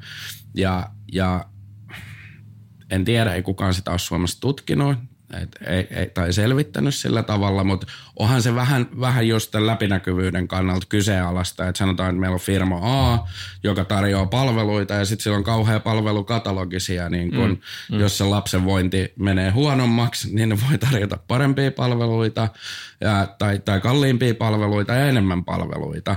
Ja ne, ne on osana sosiaalityöntekijät, niin kuin sanoin, heidän tulee toimia virkavastuulla – sielläkin on tämmöisiä vuokrafirmoja toki nykyään, jotka, no oma juttonsa, mm. mutta, mutta joo, että et sit, et he niin kuin viestivät koko ajan siitä lapsen voinnista ja sitten kun me tiedetään, että se sosiaalityöntekijä joutuu tosi paljon nojaan niihin muiden ammattilaisten viesteihin, jotka sen lapsen kanssa on mm. ja, tai perheen ja sitä tilannetta niin kuin siellä arjessa, koska he eivät kerkeä tapaamaan niitä lapsia ja niitä kuulee, niin sitten kun ammattilaisilta tulee viestiä, niin siihen luotetaan. Mm. Ja mä en nyt ole sanomassa, että meillä olisi jotain villiä korruptioa silleen, että, että siellä niin kuin myydään lapsille tai niin kuin hyvinvointialueelle tuputetaan, että joo, hei ostakaa, ostakaa lisää tukitoimia, että lapsen tilanne on huono tai tahallaan niin kuin annettaisiin lasten tai perheen tilanteiden eskaloitu, että voidaan tarjota niin kuin kalliimpia palveluita. Mutta se, mitä mä niin kuin sanon tai tässä jotenkin nyt pohdin ääneen, on se, että teoreettisesti meillä on tällä hetkellä semmoinen järjestelmä, jossa tämmöisetkin voisi olla niin kuin mahdollisia teoreettisesti. Mm. Ja se, mikä yleisesti ottaen niin kuin yksityistämisessä on, luo erityisiä haasteita, on se ö, standardien pysyminen ja monitorointi. Mm. Et se ei vaadi hirveän paljon kuitenkin että tuommoisia niin kuin, väliin tippuvia ihmisiä sen takia, että se ei ole yhtenäinen se mm. verkko, vaan nämä menee tämmöisiin erilaisiin toimijoihin, joissa on aina tietysti vähän erilainen toimintaympäristö ja kulttuuri, kun ne on yksityisiä yrityksiä. Se on niin, ainakin isompi varianssi kuin jos ne olisi mm. julkisia. Niin to, toi on ainakin sellainen haaste. Mutta mulle kuulostaa siltä, kun tässä on kuunnellut sun juttuja aika pitkään jo, hmm. niin että isoin haaste ehkä on silti se, että meillä ei ole välttämättä riittävästi tietoa. Koska esimerkiksi me, me lukee tuolla kysymys, miten lastensuojelua pitäisi kehittää, hmm. niin se, että tietää miten kehittää tai että aloitetaan joku kehittäminen, se on kauhean fiksua, ellei meillä ole tosi hyvä kuva siitä koko ongelmasta. Niin olisiko sitten tässä, vaikka tässä on hirveästi tämmöisiä päällekkäin mm. olevia ongelmia, niin se isoin tiedon puute? No kyllä se ehdottomasti on siellä top kolmessa. Joo. Mulla on ollut jo vuosia, että et, tota, no me tiedetään niin kuin paljon siitä, mitä lapset vaikka tarvitsee voidakseen mm-hmm. hyvin mm. ihan yleisesti. Ja et, ei, ei ne tarpeet siinä mielessä poikkea sit vaikka oltaisiin lastensuojelussa. Toki siellä ollaan yleensä semmoisissa tilanteissa, että niitä, ne on tullut kaiken näköisiä kolhuja ja muuta, mutta, mutta joo, että tiedetään siitä, niin sen takia mä, no, jos mä nyt heitän mun top kolme, niin tota, että jos nyt pitäisi nämä ongelmat ratkaista tai, tai mitä niin kuin tarvittaisiin tai niin keskeisintä olisi se, että me saataisiin niin turvallisia ja luotettavia aikuisia lasten elämään tämä, tämä niin kuin mielellään ennen lastensuojelua, mutta myös lastensuojelussa. Mm. Oli ne niitä sosiaalityöntekijöitä, sijaisvanhempia, lastensuojelulaitosten työntekijöitä. Että ne ei vaihtuisi jatkuvasti sen takia, että ne väsyy ne työntekijät lapset ymmärtää sen, kun niin kuin aikuiset vaihtaa työpaikkaa, niin, ja se on niin kuin, tosi hyvä, mutta silloin ne voitaisiin tehdä suunnitelmallisesti, että hei nyt mä en enää vastaa sun asioista, kun mä oon siirtymässä kuukauden päästä ja toi tulee. Mutta nyt meillä jengi tippuu börniksen niin kuin masennukselle tai palaa loppuun, kun ne ei pysty auttamaan, ne ei pysty tekemään eettisesti. Ne tietää, että ne lapset on jatkuvasti vaarassa tai että he ei pysty niitä auttamaan, niin kuka semmoisessa työympäristössä jaksaa.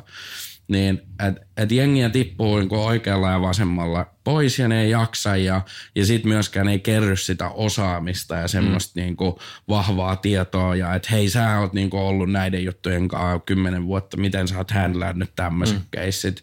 Niin kuin meillä on tiimejä, jossa niin kuin on sillä, että vuosin työntekijä on ollut vuoden, niin se on koko kymmenen hengen tiimin seniorityöntekijä, kun on ollut pisimpään siellä tekemässä niitä juttuja ja kaikkea tämmöistä. Et, et pysyviä niitä työntekijöitä, koska lapsille ne tarkoittaa niitä luotettavia, turvallisia mm. aikuisia.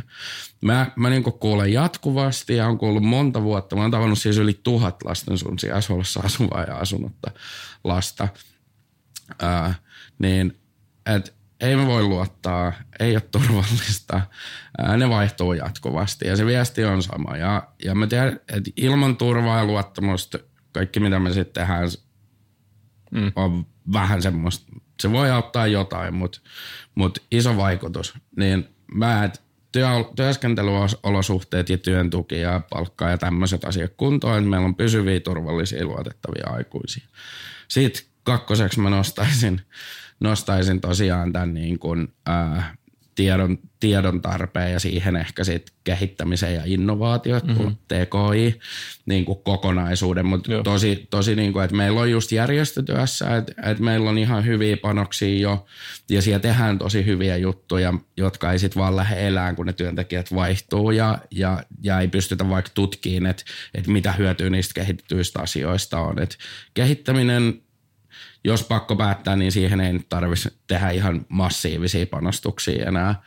Mutta just joo, tutkimus, tutkimus silleen, että THL on, THL on laissa määritetty vastuu ja velvollisuus tosiaan niin kuin vastata siitä tutkimuksesta ja kehittämisestä ja, ja siellä on se neljä tyyppiä ja, ja näin, niin tota, sitä pitäisi tosi, tosi paljon lisätä.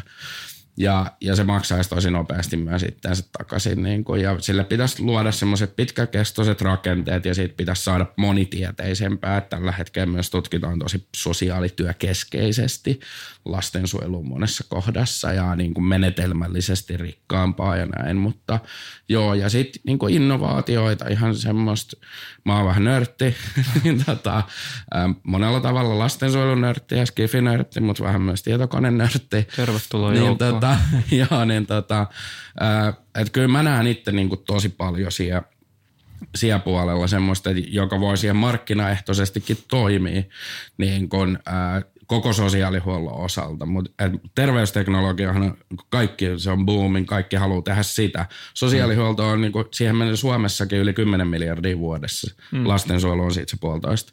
Niin, mutta kukaan ei ole kehittämässä sinne mitään niin kuin digitaalisia ratkaisuja sille isossa mittakaavassa, vaikka niin kuin yritysvetoisesti. Et, mm-hmm. No joo, innovaatioita, tutkimusta, kehittämistä, innovaatioita. Top kolme tulossa, eli siis pysyvät, luotettavat aikuiset, top yksi – TKI-rakenteet kuntoon top 2. Ja sitten no kolmosesta kilpailee, kilpailee mutta kyllä mä nyt ehkä tässä, tässä kohtaa ajattelisin, että se lain kokonaisuudistus olisi sitten varmaan, mm. varmaan semmoinen iso juttu.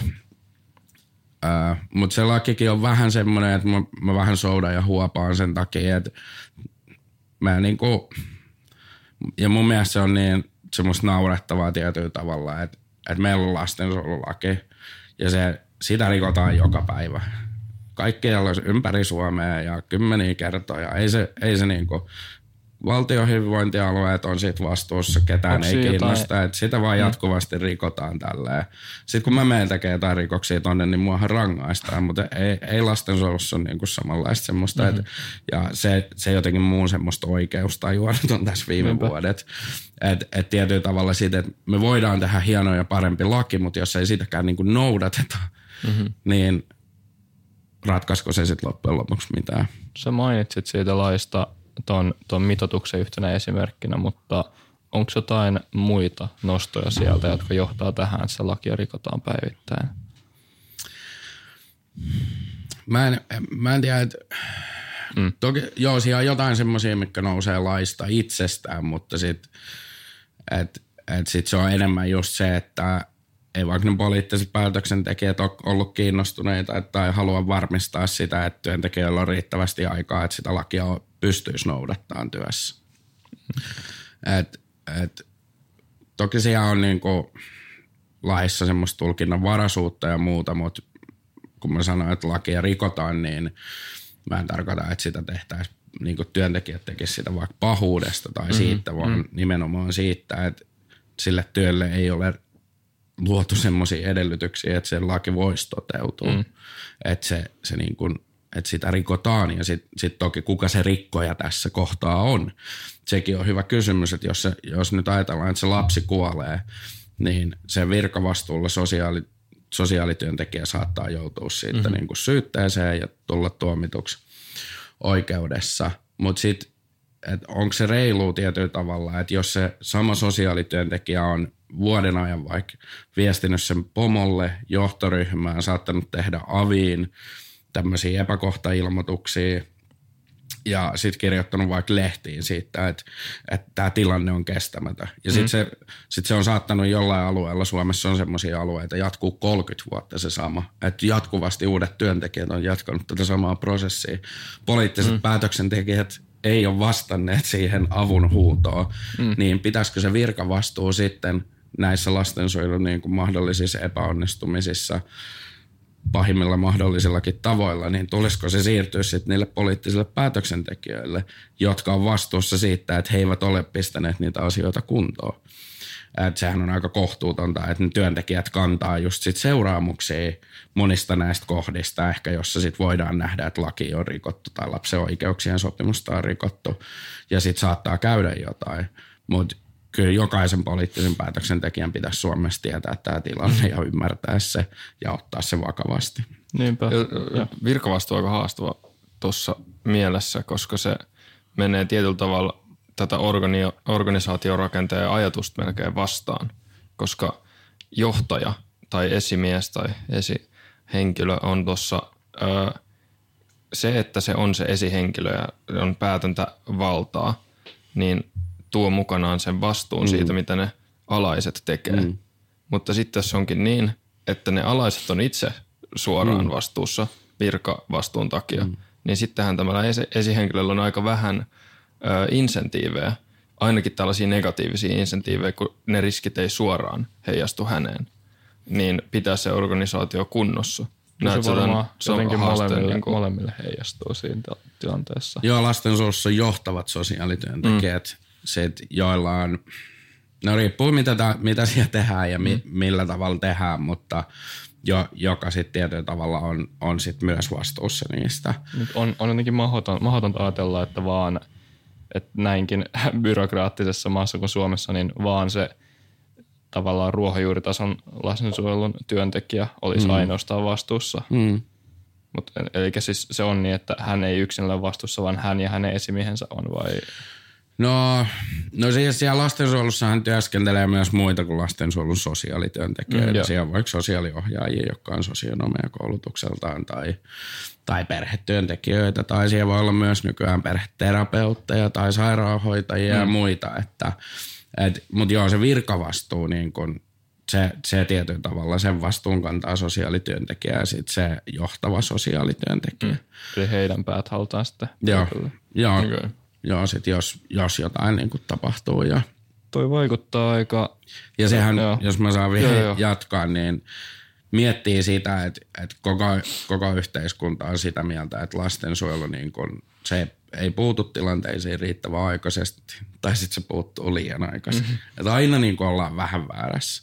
Sitten on se, että sä, sä saat paskaa palkkaa, sä saat niin kuin muissa sossun töissä, mikä on paljon helpompia, ja kuormittava, vähemmän kuormittava, niin sä saa parempaa palkkaa. Ja, ja sitten niin johtaja ei ker- tai johtava sosiaalityöntekijä ei kerkeä johtaa, koska se joka päivä koittaa rekrytä uusia työntekijöitä mm. niiden tippuvien tilalle ja kaikki aika menee siihen hallinnolliseen tekemiseen.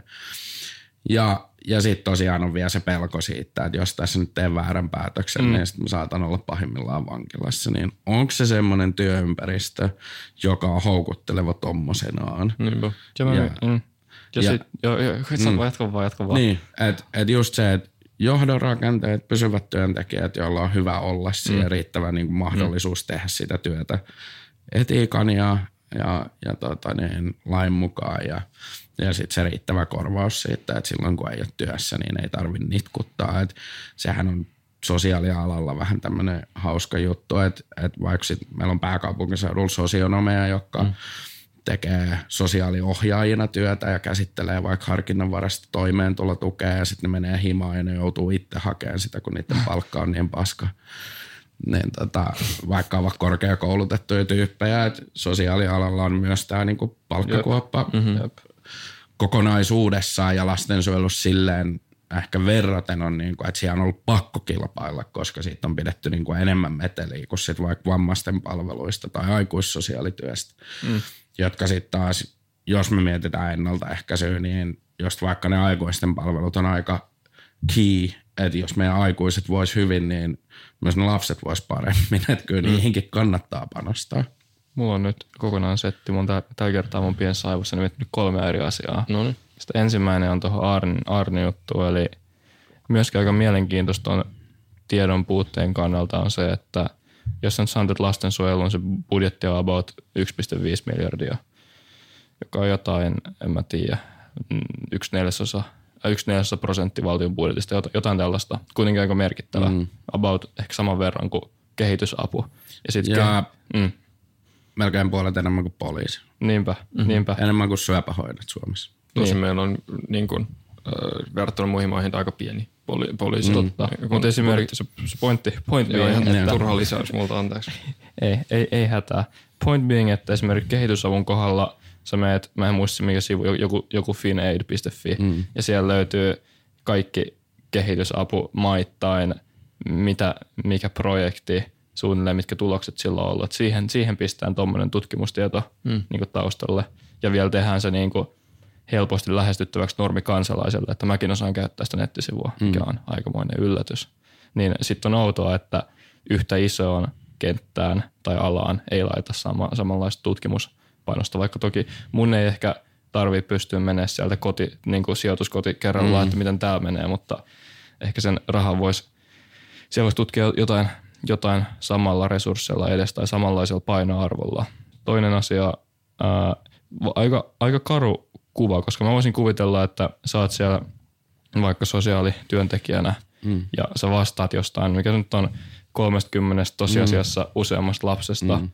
niin siinähän tulee varmaan kans vähän sellainen, että vaikka siinä vaiheessa, kun se työ alkaa tuntua siltä, että se alkaa niinku viemään liikaa voimia, että mm. ei enää riitä resurssit siihen, niin sitten siihen tulee lisäksi se, että koska mä alan olla stressaantuneempi ja väsyneempi, mm. niin hoidaks mun työtä huonommin ja se stressaa enemmän. Ja sitten siihen jää myöskin se, että en mä nyt kuitenkaan voi niin kuin lopettaa tätä, mm. koska sitten kuka näitä lapsia sen jälkeen hoitaa, jolloin mm. niin kuin, voisin kuvitella, että suhteessa muihin ammatteihin se, että jotenkin on pakko jäädä vaikka burnoutin tai mm. masennuksen tai jonkun tommosen takia, niin kuin vaikka sairaseläkkeelle siitä, niin jos yep. verrataan aika korkeat tuolla puolella – Uh, mutta toi on varmaan, toi on varmaan ihan totta. Mm, on, ja, kyllä. Ja kolmas asia, mä unohdin mun kolmen asiaa. Hyvä, että oli liian kysymykseksi, mm. koska ne, ne oli siis tosi hyviä pohdintoja, mutta mietin, missä, missä se kysymys, kysymys on. Uh, mulle tuli mieleen tää. Uh, sä mainitsit, että lastensuojelussa on, oliko se 17 000? Siellä ja lastensuojelussa asuu. Joo, joo. okei. Okay. Joo, joo. Eli sitten niin kun – lastensuojeluun tälle laajemmin, niin se on paljon isompi se määrä. Joo, se varsinkin, on noin 60 tonnia. Niin, ja sitten varsinkin, jos lasketaan sitten päälle se, että tämän mitoituksen takia niin jää tonne ulkopuolelle noihin muihin johonkin kevyemmän. Joo, sitten meillä on tosiaan paljon, paljon muita lasten ja niin. nuorten palveluita, jossa ei olla sitten lastensuojeluasiakkaana, eikä mm. me tiedetä niistä, että ketkä kaikki sieltä apua ja tukea saa. Okei, okay. joo joo. Ei mä vaan yritän mun mm. mielessä kartoittaa tätä laajuutta vieläkin, koska tämä on, on jotenkin niin käsittämättömän iso. Mm. Mun, mun tota noin, kolmas kysymys, kysymys palasi mun mieleen. Hyvä, mä pelasin vähän aikaa sulle. Kiitos, mm. kiitos. Me ollaan teamplay kohdellaan. Uh, kun puhuit, sä mainitsit jo vähän, että esimerkiksi aikuisten sosiaalihuoltoon mm. pistävät panokset on tavallaan myöskin lievittää sitä mm. lastensuojelun taakkaa sitten. Niin mitä muita tämmöisiä palveluita, on ne sitten aikuisille tai lapsille ja nuorille suunnattuja, niin me voitaisiin lisää, jotka ei itsessään mene lastensuojelun alle, mm. mutta sitten lievittäisi lastensuojelun taakkaa. No joo, se, no tosiaan se aikuisten palvelu ja ylipäätään se, että kaikissa just ää, niin, kuin, niin sosiaalihuollon kuin terveydenhuollon palvelutarpeissa ja elämän yllättävissä kriiseissä muistettaisiin missä tahansa palvelussa kysyä niistä lapsista. Esimerkiksi just palataan vähän mun tarinaa, mun faija kuoli auto-onnettomuudessa, niin onko siinä sitten, kun mun äitini on mennyt johonkin, hoitanut niitä asioita siihen liittyen, niin onko selvitetty, onko siellä lapsia kotona ja tarvitaanko sinne tukea. Ihan sama se on, että tulee yllättäen syöpädiagnoosi. Kysyt, kysytäänkö siellä, että ei syöpähoito ollut niinku semmoista, joka vastaa niistä lapsista, mm. Niin kuin, jos aikuisella on syöpä, mutta että sieltä oltaisiin niin kuin kysyttäisiin, että hei, on, onko lapsi tai, tai saataisiko se tietojärjestelmästä tietoa ja voitaisiin tukea ja rohkaista, että hei, ei tarvitse jäädä yksin, on vertaistukea ja myös lapsille on niin kuin tukea ja koko perheelle on tarjolla erilaista, ihan siis vaikka järjestöt, kohtaamispaikkoja, vertaistukea, leirejä, niin kuin meillä on tosi tosi paljon kaikkea tarjolla, mutta että kaikkialla niin kuin muistettaisiin ne lapset jo lähtökohtaisesti. Ja silloin just näissä yllättävissäkin elämän kriiseissä niin kuin sitä ehkä haettaisiin ennen kuin ne tilanteet menee pahaksi, koska niin kuin tutkittu, tutkimuksessa tiedetään ja on tunnistettu, että, että yleensä sitten kun tulee yksi, niin sitten on vaara, että ne voi just kasaantua mm. ja, ja tilanteet niin kuin mennä, mennä ison, tai tietyllä tavalla niin kuin, niistä tulee kompleksisempia koko ajan sit ja kun pitkittyy ja näin mm. poispäin. Et pidetään, pidetään ne lapset mielessä ja siihen on ihan menetelmiäkin olemassa. Aiku, kaikissa palveluissa ja aikuisten palveluissa, mutta sitten kyllähän, kyllähän se näkyy niin kuin lastensuojelussa myös meidän päihdepalveluiden puute ja mielenterveyspalveluiden puute niin niille aikuisille kuin lapsille itselleen. Et meillä on tällä hetkellä, että meillä on siis alaikäisiä hyvinkin niin kuin nuoria pieniä lapsia, jotka saattavat olla niin kuin vahvojen suonen sisäisten päihteiden käyttäjiä ja, niin kuin olla vahva semmoinen päihdeongelma kehittynyt hyvin nuoresta iästä asti. Yleensä siellä on monenlaista sosiaalista haastetta niin kuin ennen. Mm-hmm niin kuin perheessä ja näin, mutta meille ja heille niin kuin mitään muuta tarjota kuin lastensuojelun sijaishuolta. Mm. Ja se, se nyt ei ole ehkä sit niin, kumminkaan paras. Tekee, niin, et, et, eikä se ole sillä tavalla, että niin, me tarvittaisiin myös sit sitä terveydenho- mm. terveydenhoitoa ja ehkä katkaisuja ja tämmöistä. Mutta lapsille mitään semmoisia palveluita ei ole. Ja sitten meillä on meidän mielenterveys palvelut niin aikuisille kuin lapsille. Ää, lait, ää, niin kuin avohoitoa on painotettu viimeiset 30 vuotta ja, ja tota, ää, samaan aikaan tämmöistä niin osastohoitoa on vähennetty mm. niin aikuisten kuin lasten osalta no nuorisopsykiatria, siellä ollaan jatkuvasti ylipaikoilla ja ei lapsia pystytä laittamaan sinne, niin sitten laitetaan lastensuojelulaitokseen, mikä ei välttämättä pysty millään tavalla vastaan, koska ei se ole, ei se ole mielenterveyspalvelu tai hoitoa. Kyllä siellä niin kuin voidaan sitä tukea, mutta et, et tietyllä tavalla siinä näkyy, että kyllä meillä on niin kuin nähtävissä just vaikka, että viimeinen 30 vuotta, niin se lapsiperheköyhyys on lisääntynyt mm. samaan aikaan, kun ne lastensuojelutarpeet on lisääntynyt. Siitä mielenterveyspalveluita on ajettu alas. Mm. Lastensuojelupalveluiden tarve on lisääntynyt. 2018 Kuntaliitto selvitti kyselyllä, että kuinka, kuinka paljon kunnissa tehdään lasten sijoituspäätöksiä justiinsa, että lapsia pitää sijoittaa, koska tarvittavia mielenterveyspalveluita ei ole niin se oli, tota, se oli että 20 prosent, noin 20 prosenttia voitaisiin vähentää niitä sijoituksia, hmm. jos ne tarvittavat mielenterveyspalvelut olisi.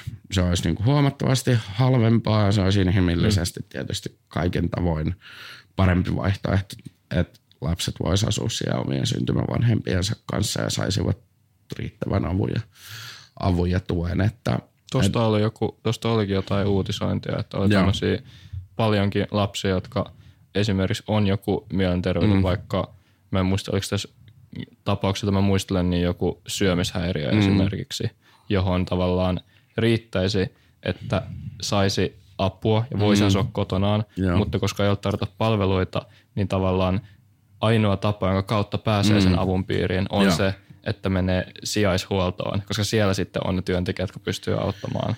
Niin, ja välillä sit sielläkään ei ole kaikissa, niin. Kaikissa tapauksissa oo, ja sitten joskus sit terveydenhuoltoon taas voi olla vaikeampi päästä, jos on, kun siellä ollaan sit sitä mieltä, että ei me voida ottaa ja se on jo siellä, mutta mm. sosiaalihuolto tai sosiaali, sosiaalihuolto ei ole terveydenhuoltoa ja mm. toisinpäin ei ne pysty niinku vastaamaan niihin tarpeisiin. Et, et tässä on, mut, ja sitten sit tietysti vaikka vaik koulunkäyntihän ja, ja tämmöiset, mistä paljon niin keskustelua käydäänkin siitä, mm. mutta et, et siellä olisi myös riittävän pienet ryhmäkoot ja mm-hmm. turvallisia opettajia ja näin, että et, et, tosi kompleksisiahan nämä ongelmat, sit kun mennään semmoiselle niin asiantuntijatasolle. Mm. Ne ei ole enää niin monimutkaisia, vaan ne on niitä semmoisia kompleksisia, missä syy-seuraussuhteet on ihan niin osittain jo sumusia tai niitä on vaikea saada selville. Et sitä on, kun mennään sinne vahvaa niin asiantuntijuutta vaativaa ja jotenkin tähän lastensuojelun maailmaankin niin jotenkin sisälle. Mutta kyllä ne on ihan jokaisen tietyllä tavalla perusjärjellä, pää, tietyllä tavalla – jotenkin ajattelisin niin kuin ymmärrettävissä vähintään ne, ne niin kuin, että, että jos meillä on 50 lasta ja yksi aikuinen mm-hmm. ja ne riahuu mm-hmm. keskenään, niin se ei ole hyvä. Kaikki varmaan pystyy ymmärtämään sen. Tai, tai että jos meillä niin kuin, jos mietitään somaattista puolta, että jos meillä on niin kuin tyypillä käsi poikki ja me annetaan sille syöpähoitoa, niin ei se ole hyvä. Ihan sama juttu siinä, että jos meillä on mielenterveyden häiriö ja me annetaan sille niin kuin sosiaalihuollon palveluita, niin se on, se on ihan sama mm. asia. Että ei se ole hyvä juttu. Et paljon me tiedetään ja paljon meillä on niin kuin, ää, tosi semmoisia tai niin avaimia, että mitä me voitaisiin tehdä. Antakaa mun 10 miljardia, jos saisin palaa. tota, mut, mut, eikä siihen tarvitse edes käyttää niin paljon. Pal- paljon myös sitä, että tehtäisiin niinku fiksummin mm. jotain juttuja. Mm. Mutta et paljon me voitaisiin jo tehdä, ja, ja tota, mutta sitten sit se on vaan myös se, että et sote niinku kokonaisuudessaan ja sivistys ehkä myös, niinku, että se koko sisote, että siitä on tullut joku semmoinen niinku tosi vahva ajatus sen, niinku, että se on taakka yhteiskunnalle ja sitä jotain semmoista, joka synnyttää sitä kestävyysvajetta eikä tuota mitään. Ja kyllä nyt sitten kun me ainakin sektorin sisällä tietysti katsotaan, niin nähdään ne panostukset. Ja ne mm. panostukset sinne lapsuuteen tietysti tuottaa kaikkea eniten. Et onhan se myös niinku järjetöntä tolleen, että et me voidaan maksaa yhdenkin lapsen kohdalla. Mä ihan hirveästi tykkää euroista, että mun mielestä sen pitäisi mm. riittää, että Suomi on sitoutunut kansainvälisiin ihmisoikeussopimuksiin, jotka velvoittaa ja silloin mm. myös oma sääntelynsä. Mutta, mutta jos sitä halutaan näin, niin että me käytetään niin miljoona paskaa hoitoa sen lapsuuden aikana. Sitten se delaa tai, tai sitten niin kun tarvitsee apua koko loppuelämänsä, mm. niin sit se on, kaikki on niin kuin taivaan tuuli. Mitä jos me käytetään miljoona 200 000 ja silloin hyvä aikuisuus? Niin mm. Kumpi on niin kuin parempi valinta näistä? Mutta joo, se nähdään taakkana, tulisi nähdä niin kuin panostuksena ylipäätään jotenkin semmoinen yhteiskunnallinen näky. Sä tarjoilit mulle tuossa aika hyvän segwayn tai aasinsillan sellaisen ajatuksen, mitä mä tässä on nyt kehitellyt aika pitkän aikaa, ää, joka on tämä. Ää, jos me tarvitaan väärää hoitoa tai lapsi ei mm. ää, saa sitä, mitä se tarvitsisi, niin tämä on moraalitonta. Mm. Se on väärin, vaikka sitten se voisi olla vaikea sijoittaa, että minne, mm. minne tuolla se sijoittuu mm. tässä instrumentissa, joka voisi auttaa, yeah. joka on sitten meidän valtiollinen järjestelmä. Öö, ja me ihmiset ollaan aika todella epärationaalisia. Ja mm. tämän kaikki tietävät, että me ollaan aika mm. tunteellisia ja tunteiden ohjaamia, jonka takia esimerkiksi tunnetun filosofi David Humein teoria siitä, miten me moraalit kehittyy, perustuu tarinoihin ja taiteeseen. Mm. Ja tähänkin pitkälti ö, tämä väärätaitukset lastensuojelusta liittyy. Ne on semmoisia mm. aika yksinkertaisia tarinoita, jotka todennäköisesti me voidaan jopa – löytää semmoinen suora reitti johonkin vanhaan mm. tarinaan, joka on, mm. jonka kaikki ovat vaikka lukeneet tai nähneet. Anyway, tästä päästään siihen, että voisiko olla yksi lisää, mitä tässä voisi kehittää, että kun ollaan tarjottu nyt ö, ihmisille erilaisia gradujen mm. ja tutkimusten aiheita, niin että luotais vähän lisää, tuotais vähän väriä siihen, ö, minkälaisia tarinoita lastensuojeluun sis, niin, sisältyy. Mm. Varsinkin kun näitä tarinoita elää, mm. tai tarinoita elämää, mm. elää semmoisia, jotka vois tosta saada voimaa tai ymmär, ymmärrystä, jotka myöskin kokee sitä. Koska mm. eniten, enitenhän siinä voittaa sellainen, jonka mm. kokonainen ö, mielenmaisema elämä, niin kuin maailma avartuu siitä, mutta myöskin voi saada voimaa ne, jotka mm. siitä kärsii.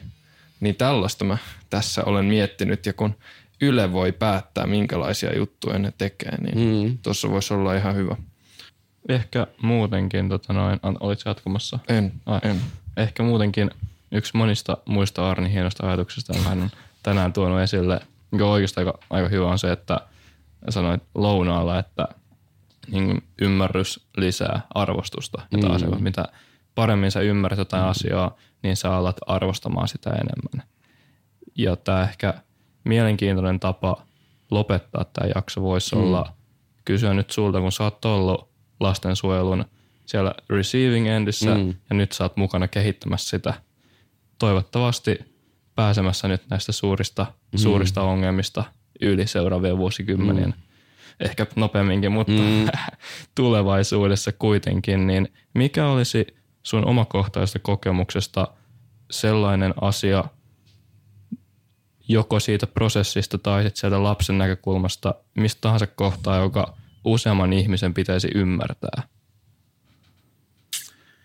Joo, hyviä, hyviä juttuja ää, synnytti niin paljon ajatuksia, ehdottomasti lisää positiivisia tarinoita. Ja mä haluankin, Voi olla negatiivisiakin, mutta enemmän vaan ymmärrystä. Mut joo, joo mut, mut, no joo, mä tartuin tässä nyt ehkä taas tämän ränttäilyn päätteeksi tavalla tähän ajatukseen ja, ja tykkään niin kuin aina kun muistan, niin siihen päättää niin kuin johonkin toiveikkuuteen mm. ja, mm. ja siihen positiivisuuteen. Että kyllähän lastensuojelussa kokonaisuudessa on menty eteenpäin sit vaikka siitä, kun mä oon itse ollut siellä siellä asiakkaana. Et monet asiat on paremmin ja, ja tota, niin kun jatkuvasti työntekijät tekee ihan huippuutyötä ja, ja on alueita ja tiimejä, jossa ne hommat toimii ja pysyvyyttä ja tämmöistä niin on ja, ja semmoista, semmoista hyvää, hyvää, hyvää juttua tapahtuu. Ja, ja yksi, mistä mä oon ehkä taas tälleen niin vähän itsekkäästi, koska mullakin on kokemus siitä, mutta mistä mä oon niin kuin tosi iloinen, että lastensuojelusta puhuu paljon laajempi joukko nykyään. Mm. Että niitä tarinoita,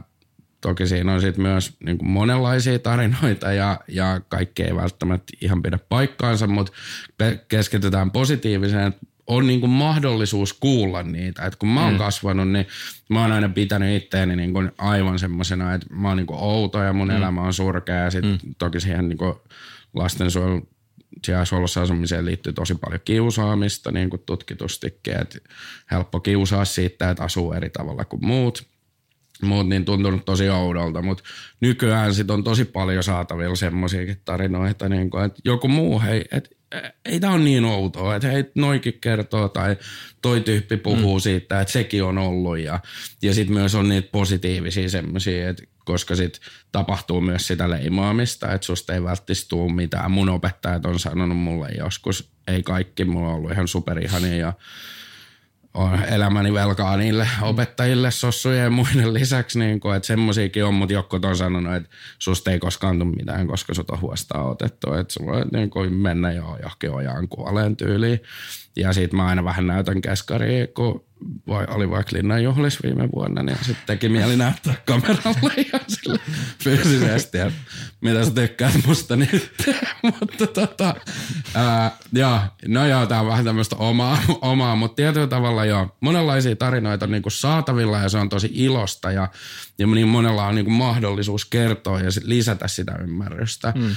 Ja, ja ehkä, ehkä jotenkin se, se, on niinku, se on ollut mulle itselle tosi tärkeää, että et, et kun siihen niinku, liittyy tunnetasolla niin paljon, kun sä, oot, sä niinku muutat pois sieltä syntymävanhempien luota ja, ja kaikki tämä, niin, niin sit puhua niiden ihmisten kanssa, jotka ymmärtää sen jotenkin silleen puolesta lauseesta. Ja, mm. ja että se on, se on niin kuin edelleen, vaikka mä oon puhunut niin kuin tosi monen kanssa, niin kuin sanoin, mutta edelleen se tarjoaa semmoista samaistumista ja sitä tunnetta yhteisöihin kuulumisesta ja siitä, että ei ole yksin tässä mm. niin kuin maapallolla elehtimässä niin kuin loputtomassa avaruudessa ja jotain semmoista tunneyhteyttä.